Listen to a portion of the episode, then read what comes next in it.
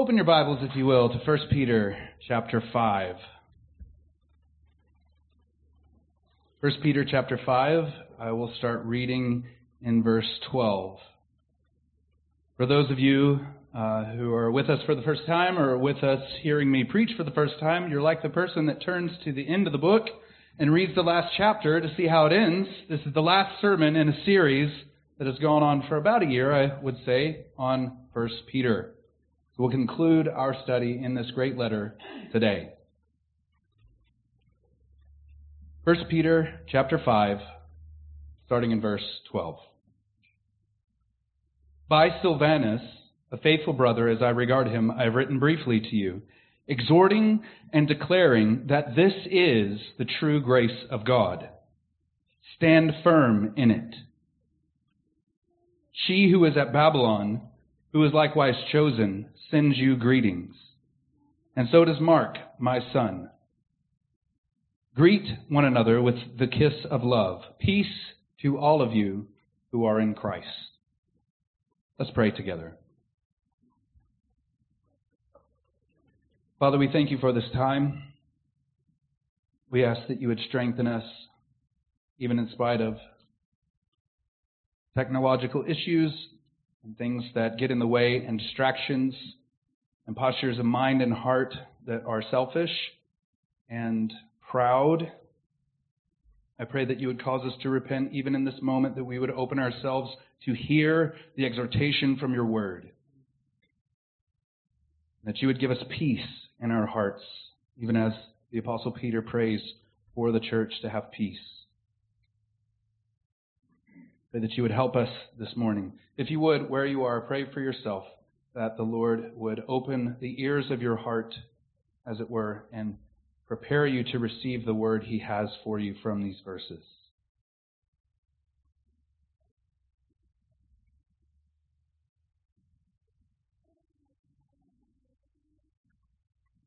And if you would also pray for me, that I would be able to communicate clearly, and that the Lord would use these words to be beneficial to his people, the church.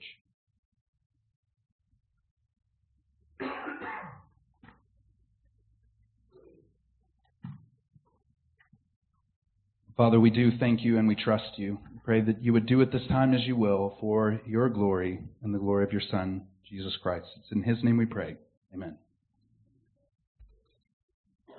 I want to say a few words about our approach to this text, or the structure of the text, and how that relates to the structure of the sermon. Usually what we do when we come to a passage of Scripture is I just take it phrase by phrase, line by line, even in some cases word by word, or part of word by part of word, and we go through the entire text. Uh, nothing really fancy, especially when you're dealing with an epistle in the New Testament. That's the preferred way of doing it. Uh, if we were doing the Psalms or maybe Old Testament prophecy or something like that, you would have a different structure, a different approach. You've got to cover more ground in order to get the full picture. But in this text, this is, uh, uh, if, if, if you're reading along the E S V like I am, and it, it says in a heading, which is not inspired, final greetings, right? That's just added there to let you know this is how they understand these words. And it's kind of a, uh, a last-ditch effort for Peter to say everything he wants to say. Maybe he's running out of papyri as he's writing this letter to the churches, and he's got to crunch it all in and write it down. And so there's not really inherent structure to these verses. Uh, there, there is a purpose, but he, he just throws line on line, and they're not as connected as some of his more lengthy arguments are in the letter. So today, we're going to take it generally in order, but we're going to save the central exhortation to the end. That central exhortation, if you were listening closely or you were familiar with this passage, is this is the true grace of God.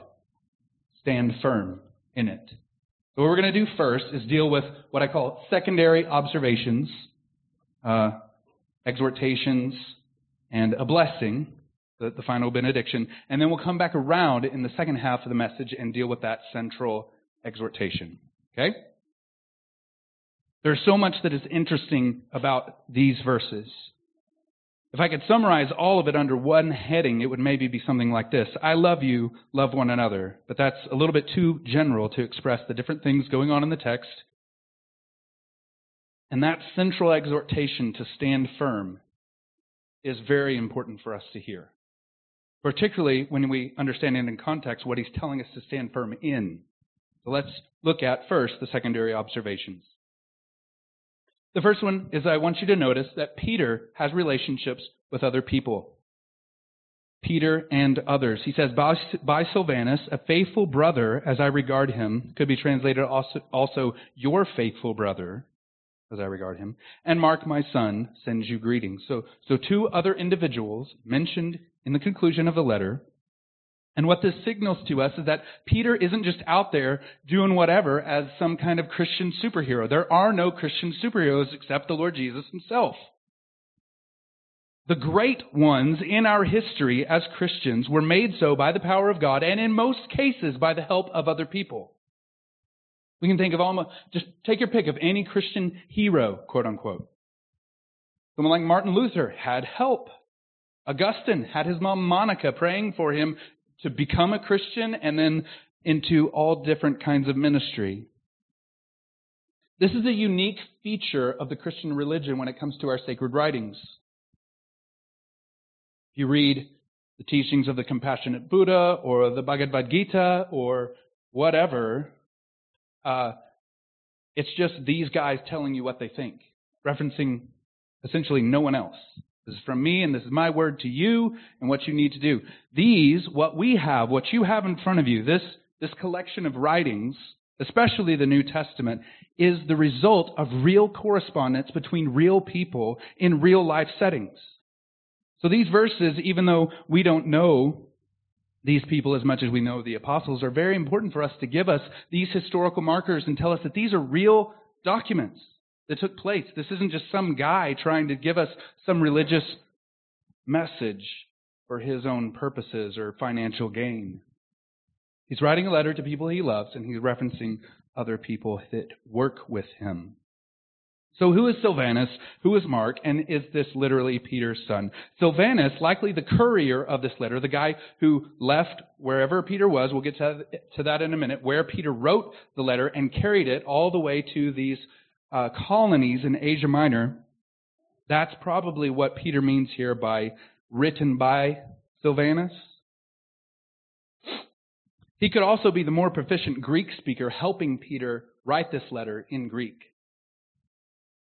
Silvanus is in fact the same person that we meet in Acts by the name of Silas. Uh, Silvanus is, and, and Silas are just Aramaic and Greek, different ways of saying the same name. And, and he's named as, at least in some sense, maybe even a co-author of the Thessalonian correspondence, mentioned also as one of the original planters for the church in Corinth. So he's he's one of the popular guys, right? The, one of the guys that a lot of the churches know throughout the Roman Empire. He gets around a lot. He's one of the main companions of Paul. He's he's like the special agent of Peter to carry this letter over a thousand miles from Rome, where I believe Peter is writing from, to these colonies in Asia Minor.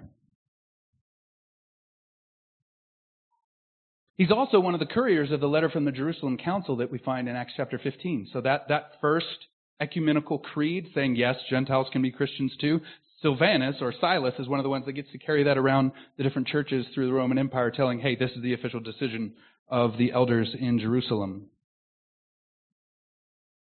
So he's not one of the apostles, but he sure makes their work a lot easier. He's a co-laborer in the most true sense. Mark, the other person mentioned here, likely none other than the author of the gospel that bears his name. Not literally Peter's son.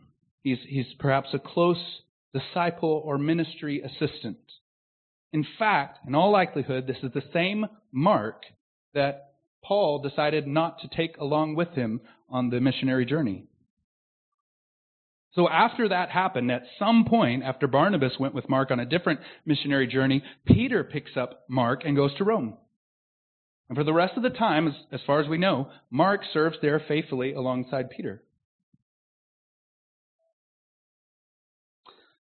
Just as an aside, that's an encouragement to any of us who have failed in any significant way. Mark bailed on the mission and forsook Paul's journey, and yet he finds himself a few years later as a co-laborer alongside Peter in Rome. And so Peter's using these familial terms, a faithful brother and my son, to refer to these guys that are working along with him. Do you, do you sense his trust and his love? This is a pattern set by Jesus with the twelve. If you were there in the week leading up to and after the events of the Passion, right, and, and seeing what those guys did, and Jesus would have, if you would have known that Jesus' plan was to entrust the mission to them after he left, you would be scratching your head. You'd be thinking, this probably isn't the wisest plan, Jesus. You're going to trust the mission to them and have them carry this out? But you see that the love that Jesus has for these disciples and the investment that he has in them through that relationship is what enables them to continue that pattern on downward. You're going to trust those eleven guys? You're going to trust Mark to be your co-laborer in Rome? But this is God's wisdom. And it is indication of a fundamental belief in the power of the Holy Spirit to use, yes, even flawed people to accomplish His work. Rarely ever do we get pushed across the finish line by really skilled, successful, powerful people. Let's reflect on the story of Gideon. Got too many men. You're going to take credit for it. You've got to be weakened a bit. So God's going to use Peter and Mark to be the founders and pastors of the church in Rome.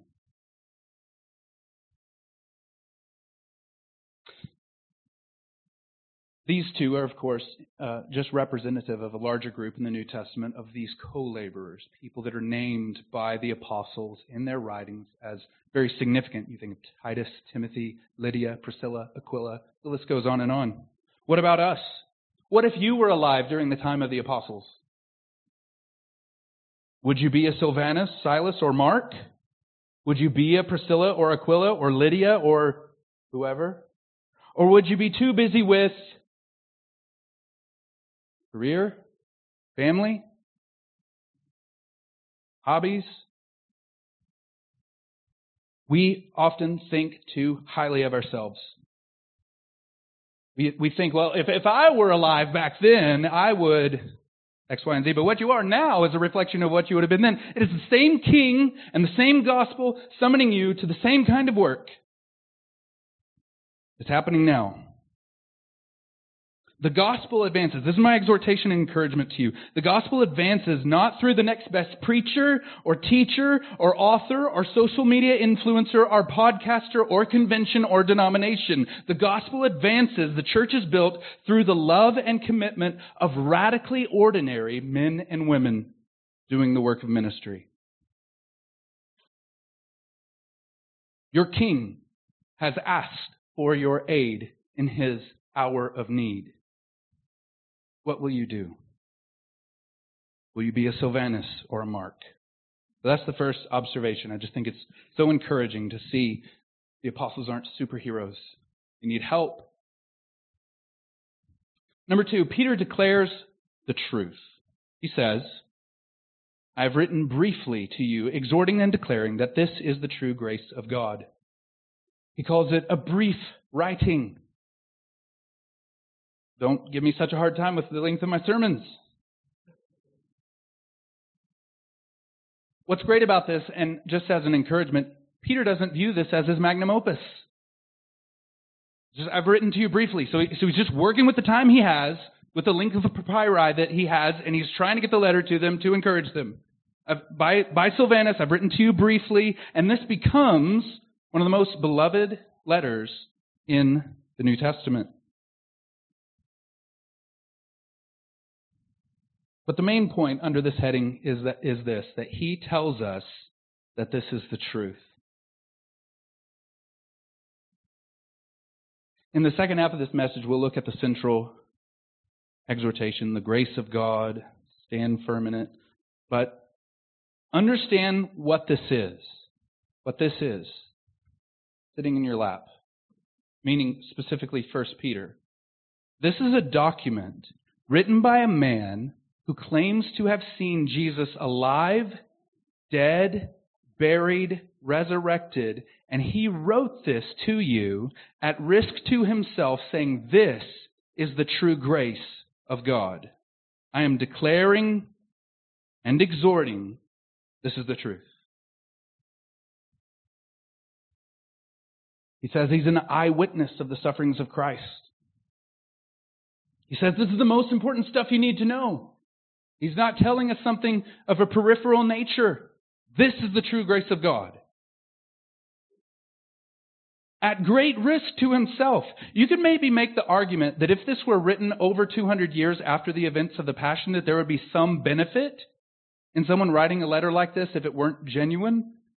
But Peter writing this is inviting risk to his life. He left Jerusalem on the run because his life was in danger, and hides out in Rome and writes this, alludes to the place that he's writing from using lingo that maybe the people hunting him down wouldn't understand. In this case, it makes no sense at all that this would be a forgery.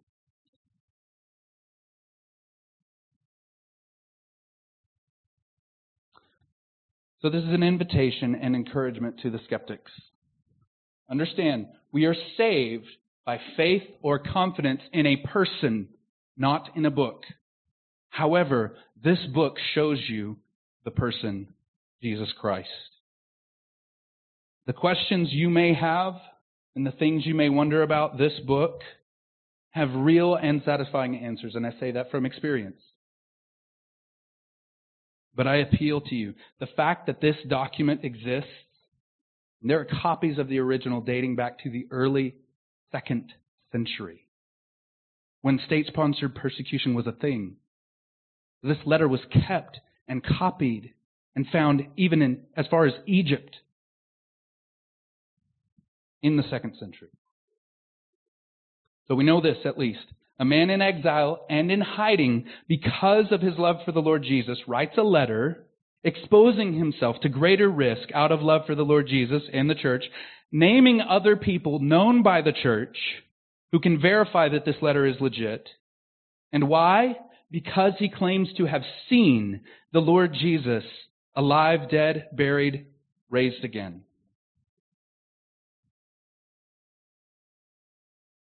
The letter itself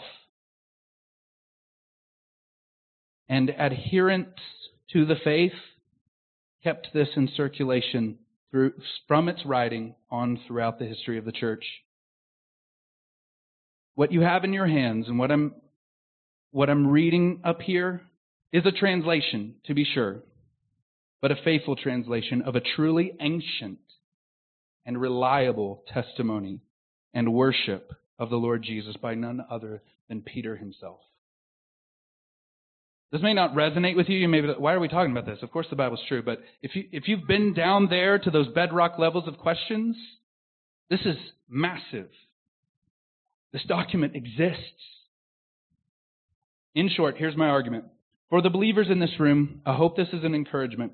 And for the skeptics in the room, I hope you will take this as a loving challenge. If Christianity were a farce, if Jesus of Nazareth did not walk out of the tomb alive after having been dead, this document would not exist. I promise you that. There would be something else. There would be other stuff, but this document wouldn't exist. And the arguments against that statement, you can make some, but they're not persuasive at all. Change my mind. Number three, Peter tells us the time. Again, this falls under secondary observation. Peter tells us the time. She who is at Babylon.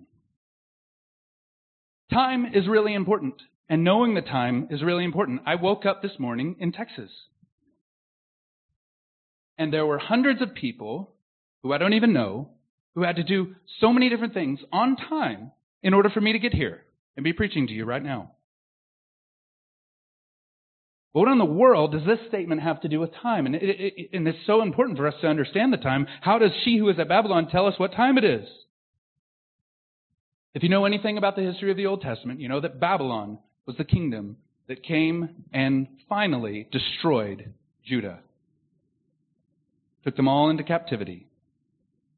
Israel fell a good bit before the northern kingdom. Judah hung on for a bit. When went into the depths of idolatry worse than Israel had, and God finally says, that's enough. You're going into exile.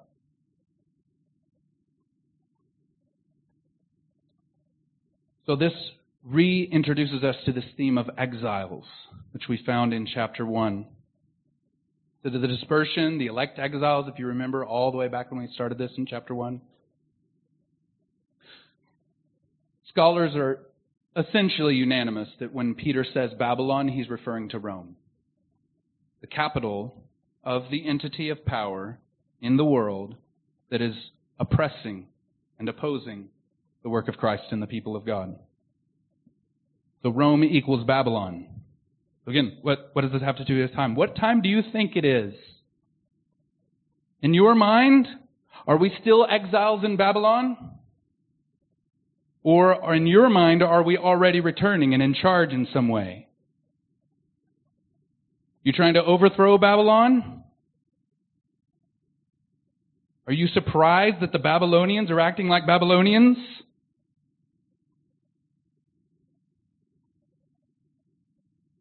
You mad, bro? You upset that the Babylon's being in charge or, and, and they're not too happy that we are here? Even more cutting, do you, in your lack of being able to understand the times, you lack compassion to your Babylonian neighbors and friends?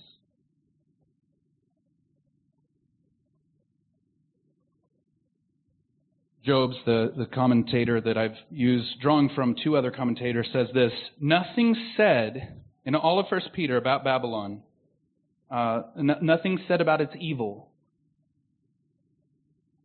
The only wrong thing with Babylon, as far as First Peter is concerned, is that it is not home. You're in exile. So Rome equals Babylon becomes a symbol for the capital, the place of exile, away from the true inheritance in heaven. I'm going to tell you what time it is. The time is exile, and you're in Babylon if you're a Christian. You don't have that as a fundamental conviction of understanding what is even happening in the world, it's it's going to be very frustrating. You're going to get mad. You're going to get all bent out of shape. Understand what I'm trying to say. We're not in charge, and it's never gone well when we have been. If you know anything about history, you know that's true.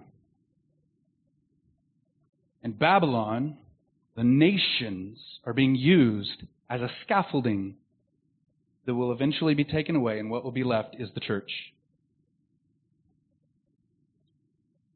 And only the glory of the Lord will fill that land. In summary, the Lord is using the world and the rulers of this age for His own good purposes, starting with discipline of His own people. If you understand what God did through Babylon, if you read Hezekiah, uh, uh, Habakkuk rather, that's not a book in the Bible, another H name. Just making sure you're listening. My fear, my pastoral concern, is that because of personal, theological, or cultural reasons, you may be stubbornly insisting that the clock, that is the Bible, is wrong. Because it's telling you a time that you don't like. You don't want to be in Babylon. But eventually, here's the hope. There's eschatological hope. Because when Peter writes this, Babylon is like a ruined fishing village. Like literal Babylon.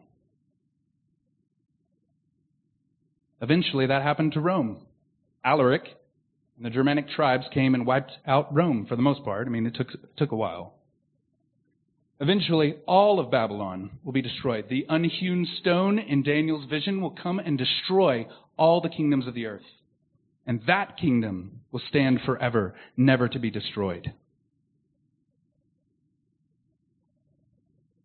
The tables will turn. The arrogance of Babylon will come crumbly down with that kingdom. So you don't have to worry. You don't have to fret. We have won and we will win, but not yet. Number four, Peter emphasizes unity between faithful churches. He says, she who is at Babylon, Babylon, who is likewise chosen, sends you greetings. The church in Rome, understand that's what I'm saying Peter is referring to here. She who is at Babylon, who is likewise elect, same word as chosen, sends you greetings. So Peter is promoting unity through solidarity. Likewise chosen. Just like you, you exiles out in Pontus and Galatia and Bithynia and Cappadocia and all the other colonies that he names. The church that's still here, that got to stay in their homes, they're chosen just like you. If you want to turn back to the first of, of uh, this letter, First Peter chapter one, Peter, an apostle of Jesus Christ, to those who are elect exiles in the dispersion. So in the very beginning verses, elect exiles, and then at the very end, she who is at Babylon, who is likewise chosen. So this is, these, these are bookends, if you will, of the whole letter. He's he's encouraging unity for us to understand that if you're away or you're here, you're in Jerusalem, you're in Antioch, you're in Rome, you're all the way in Gaul, we are united in this reality of being chosen. The thematic gatekeepers, if you will, of the whole letter is this seemingly and counterintuitive pairing of these two ideas, being chosen and loved by God and set apart by God in His own initiative for His purposes, and at the same time being an outcast, not at home, a misfit, an undesirable, and being labeled as a disturber of the peace. Those are the simultaneous realities for the Christian. You're both of those at the same time. We saw the opposite of this, opposite side of this coin last week when he said, um, knowing that the same kinds of suffering are being endured by your brotherhood throughout the world. So he's trying to create solidarity, and he begins by saying the sufferings that you're enduring, specifically in that context, the opposition of the enemy, take courage because your brothers everywhere are enduring the same thing. And then he's creating solidarity again by saying, you're likewise chosen, you're all in this together, you're part of this family that God has created by His own choosing. So it's not all bad. The, the church is not just the bludgeoned and mistreated, globally marginalized community of outcasts, right? That's not who we are. We're also part of the elect church of the Most High God. I think some of the discouragement and complacency that we can encounter in our lives as Christians is due to the fact that we are so individualistic and so isolated. We have blinders on. Can't do that very well with a microphone. I'm not saying that we're not aware of what is going on in churches around, like some pastor gets arrested and we all hear about it, right? All the different entities email us asking for money so they can help him. We know what's going on. We have social media. But rarely do you meet a professing Christian who whose very identity and self-awareness is wrapped up in the glory and destiny of the church together. Something very different. We don't see the church, not as it really is. That church, global, universal, is, to quote Lewis, spread out throughout all time and space and rooted in eternity, terrible as an army with many banners. Do you see that entity? Do you see that family stretched through all nations, made up of all ethnicities of people who love the Lord Jesus? Because we don't see it, we don't draw strength from that reality. So we lack solidarity, and we don't really see who our, who our family is, and we don't grow in unity or love because we're so busy and so interested in so many different things.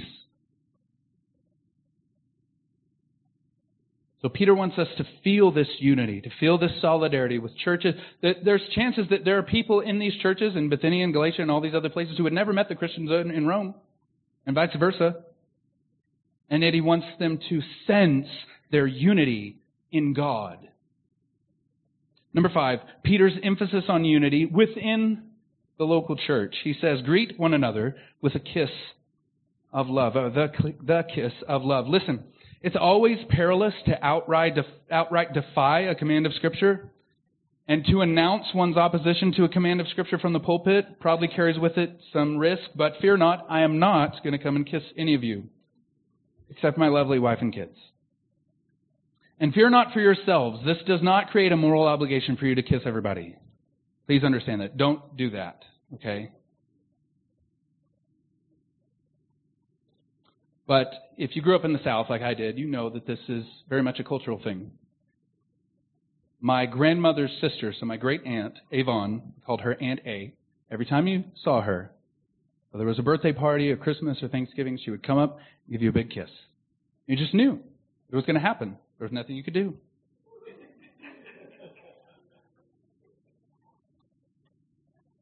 And it wasn't offensive. If you came and started to try to kiss me, it would be offensive. So don't.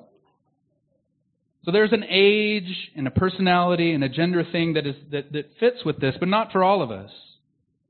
But to, to put this in a funny way, Peter may be embracing some of the old statement, when in Rome, right? This is very much an Italian thing, air kissing at least. The time is different, and the Roman salute at that time was different than kissing.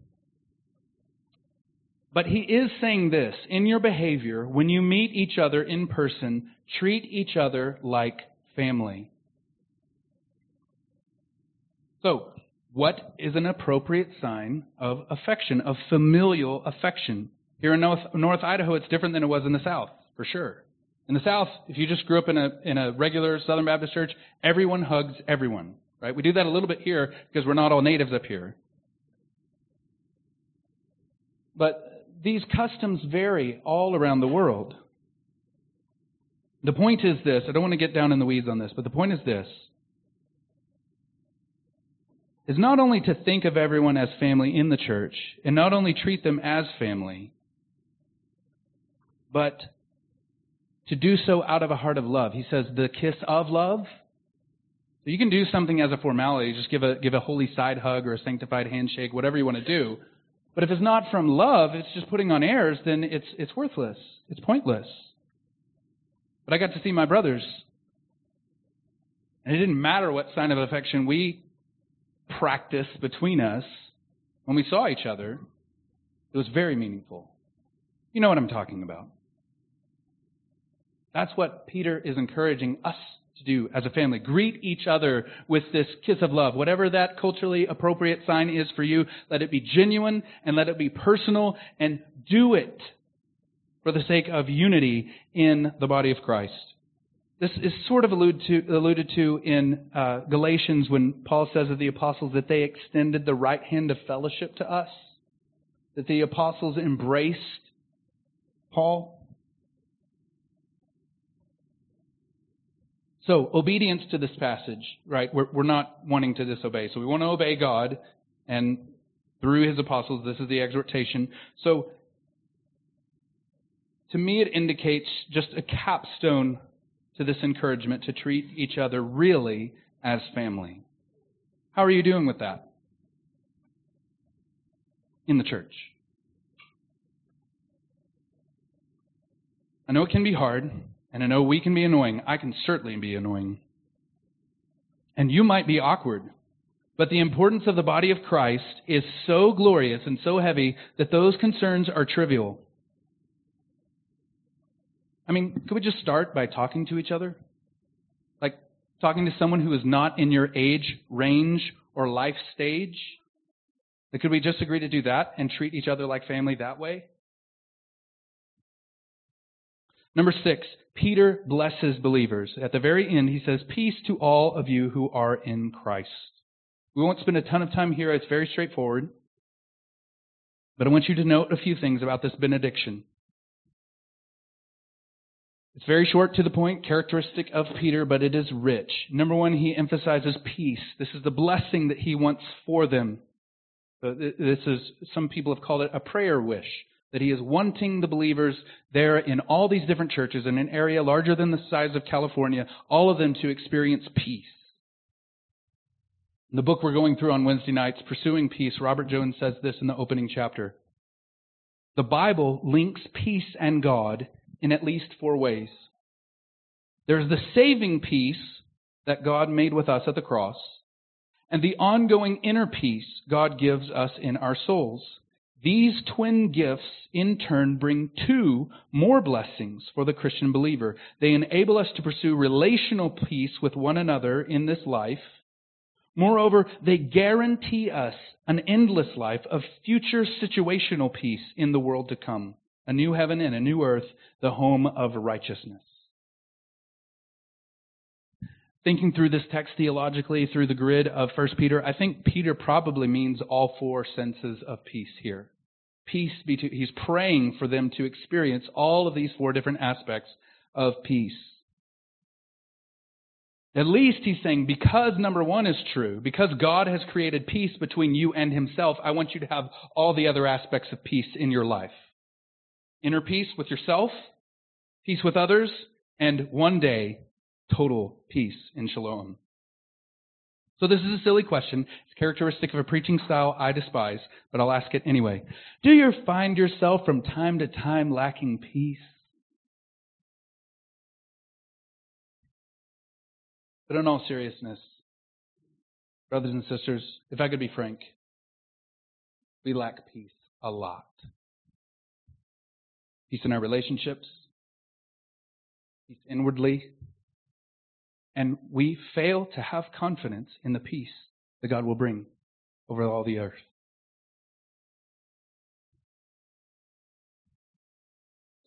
To put it simply, the grand and glorious statement, in Christ, peace be to all of you who are in Christ, that is the fountainhead of all peace.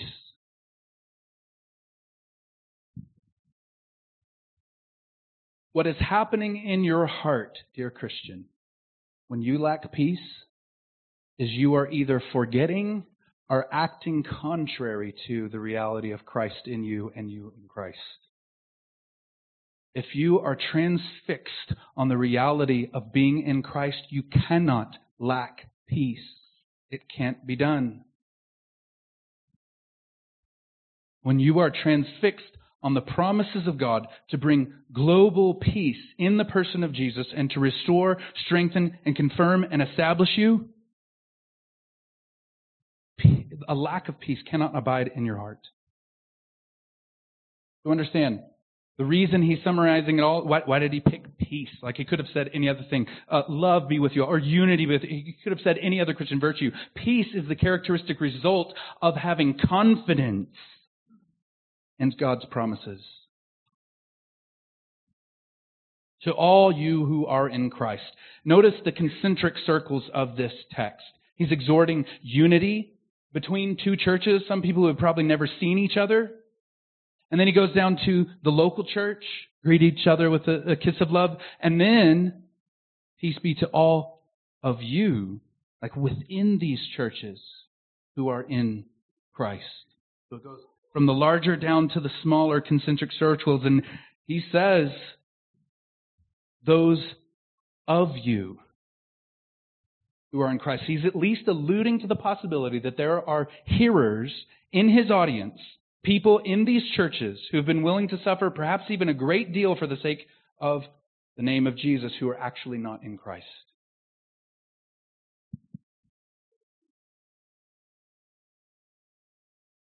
But I think this has more of an encouraging tone as the main point, don't you? And the point is this, if I could summarize it all. Peace, believer, is your birthright. Peace, because you are in Christ, is your inheritance now.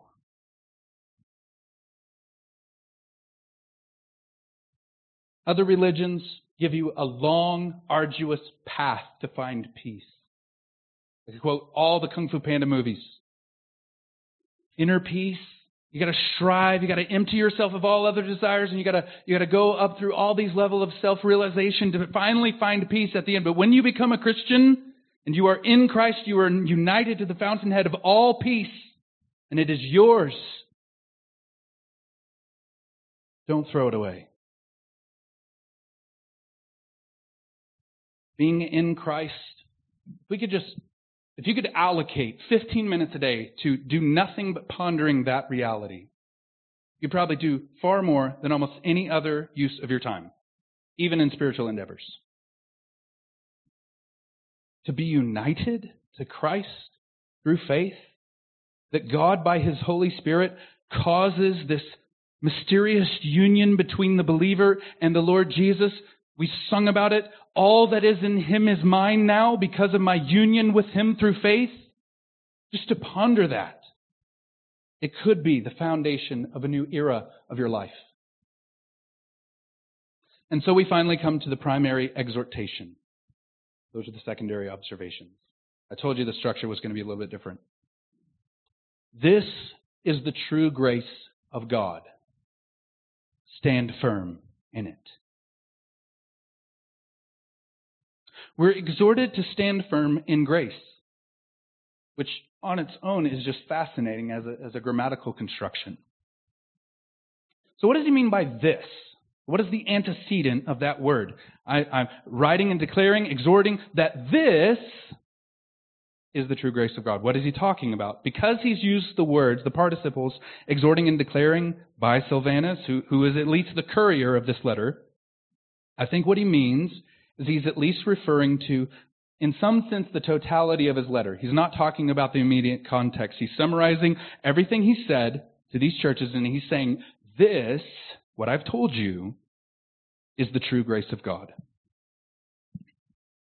So, as we said earlier, these are the most important things you need to know about life. This is an accurate summary of all that you need to know for life and godliness. It's right here in this letter. Peter has told us many things that are so important and that we so often forget or live as if they are not really true. So he says, this is the true grace of God. You remember a couple of weeks ago we were talking about verses uh, five and six and the relationship between humility and grace, and that grace is a privilege of the humble. So connect that together in the sense that you as a sinner, me as a sinner, we need grace. We need God's grace. And the way to get God's grace is through humility. And Peter is saying this, everything I've told you, is the grace of God. He's not just telling us about grace. He's saying it is the true grace of God. Peter is saying that this is the true gospel of Jesus Christ. This verbal and written articulation of the message and instruction connects a person to all the grace of the living God. It is such a pure degree of verbal and written communication that it can be properly called the true grace of God. Understand that. And, and let me illustrate that a little bit. Never has a love letter been written of such purity and clarity that the lover could say to the beloved of his letter, this is my love. Never has a poem been written of the sea or the night sky or the moon with such elegance and grace that the poet could say, this poem is the beauty of the night sky, of the moon, of the sea.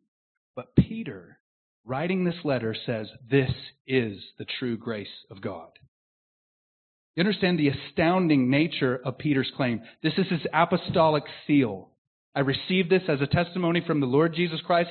These words communicated to you through this parchment, this papyri, is the true grace of God. That's stunning. And the fact that we have this document is so encouraging. I hope you can sense that. Can we just sit in that significance for a little bit?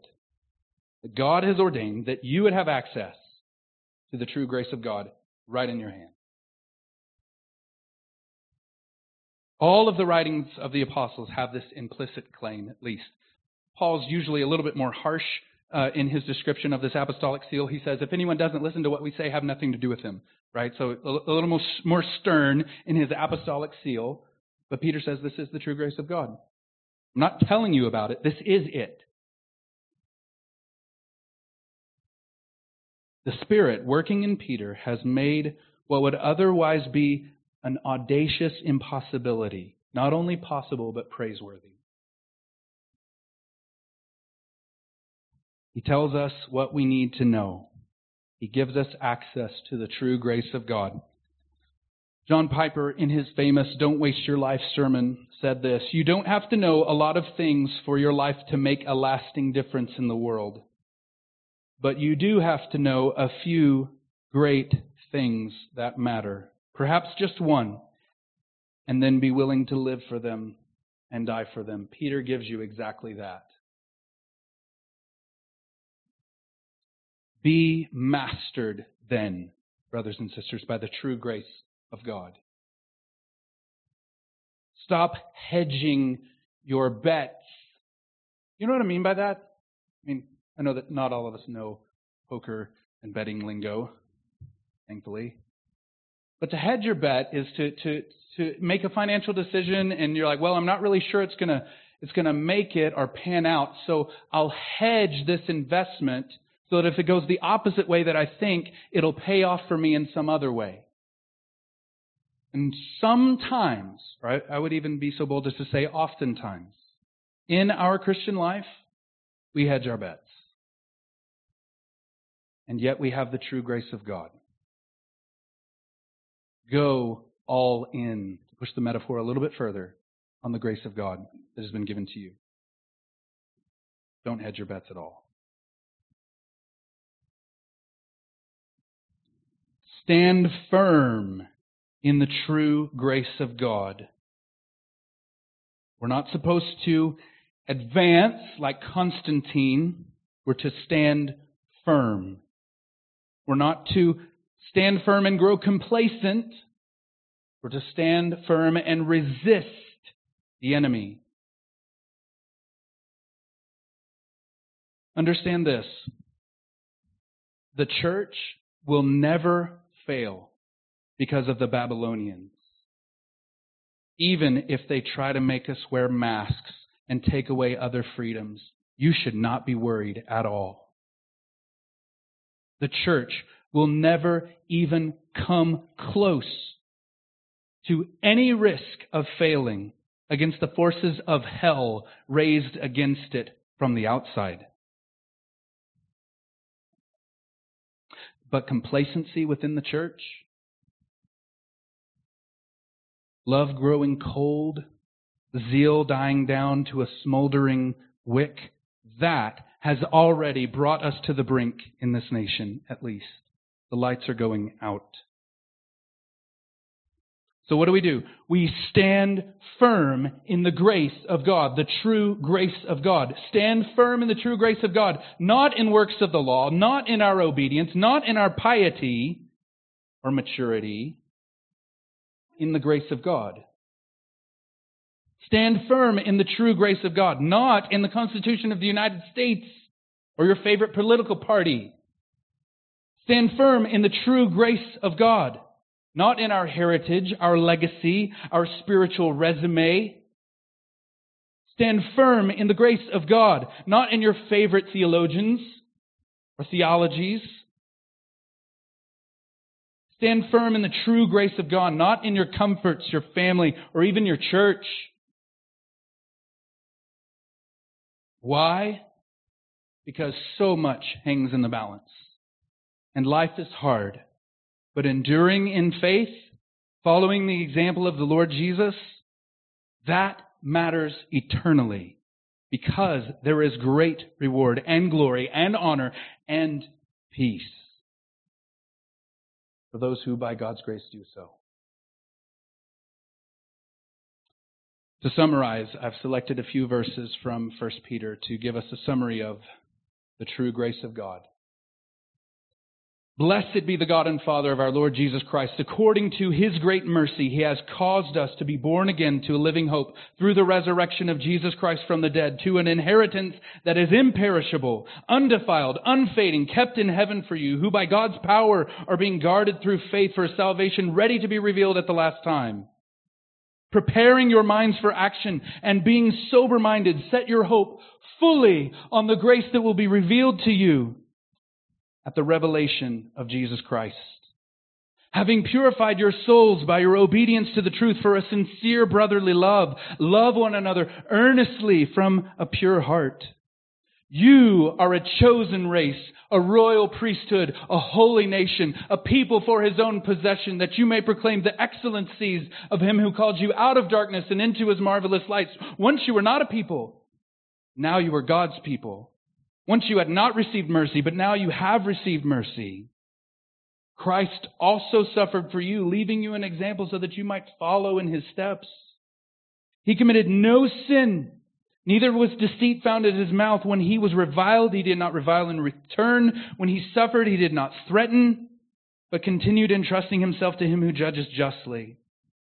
He himself bore our sins in his body on the tree, that we might die to sin and live to righteousness. By his wounds you have been healed.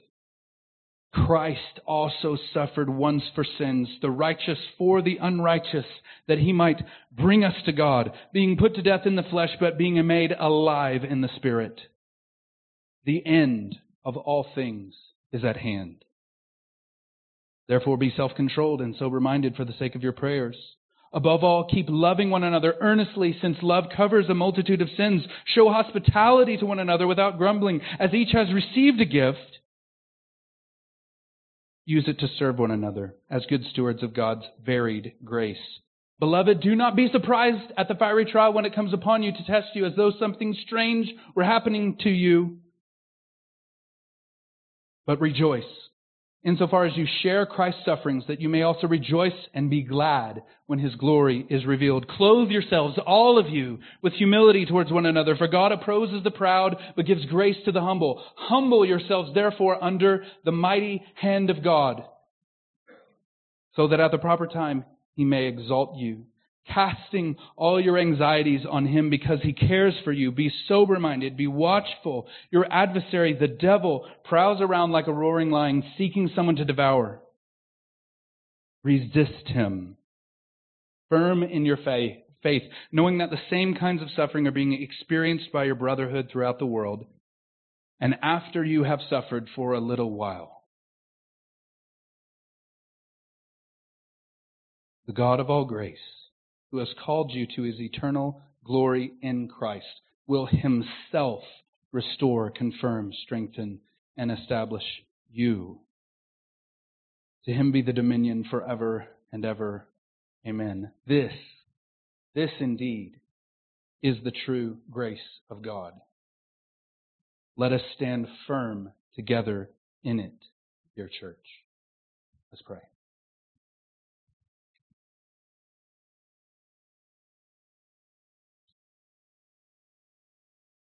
Father, you have blessed us with every spiritual blessing in the heavenly places. Give us confidence to stand firm.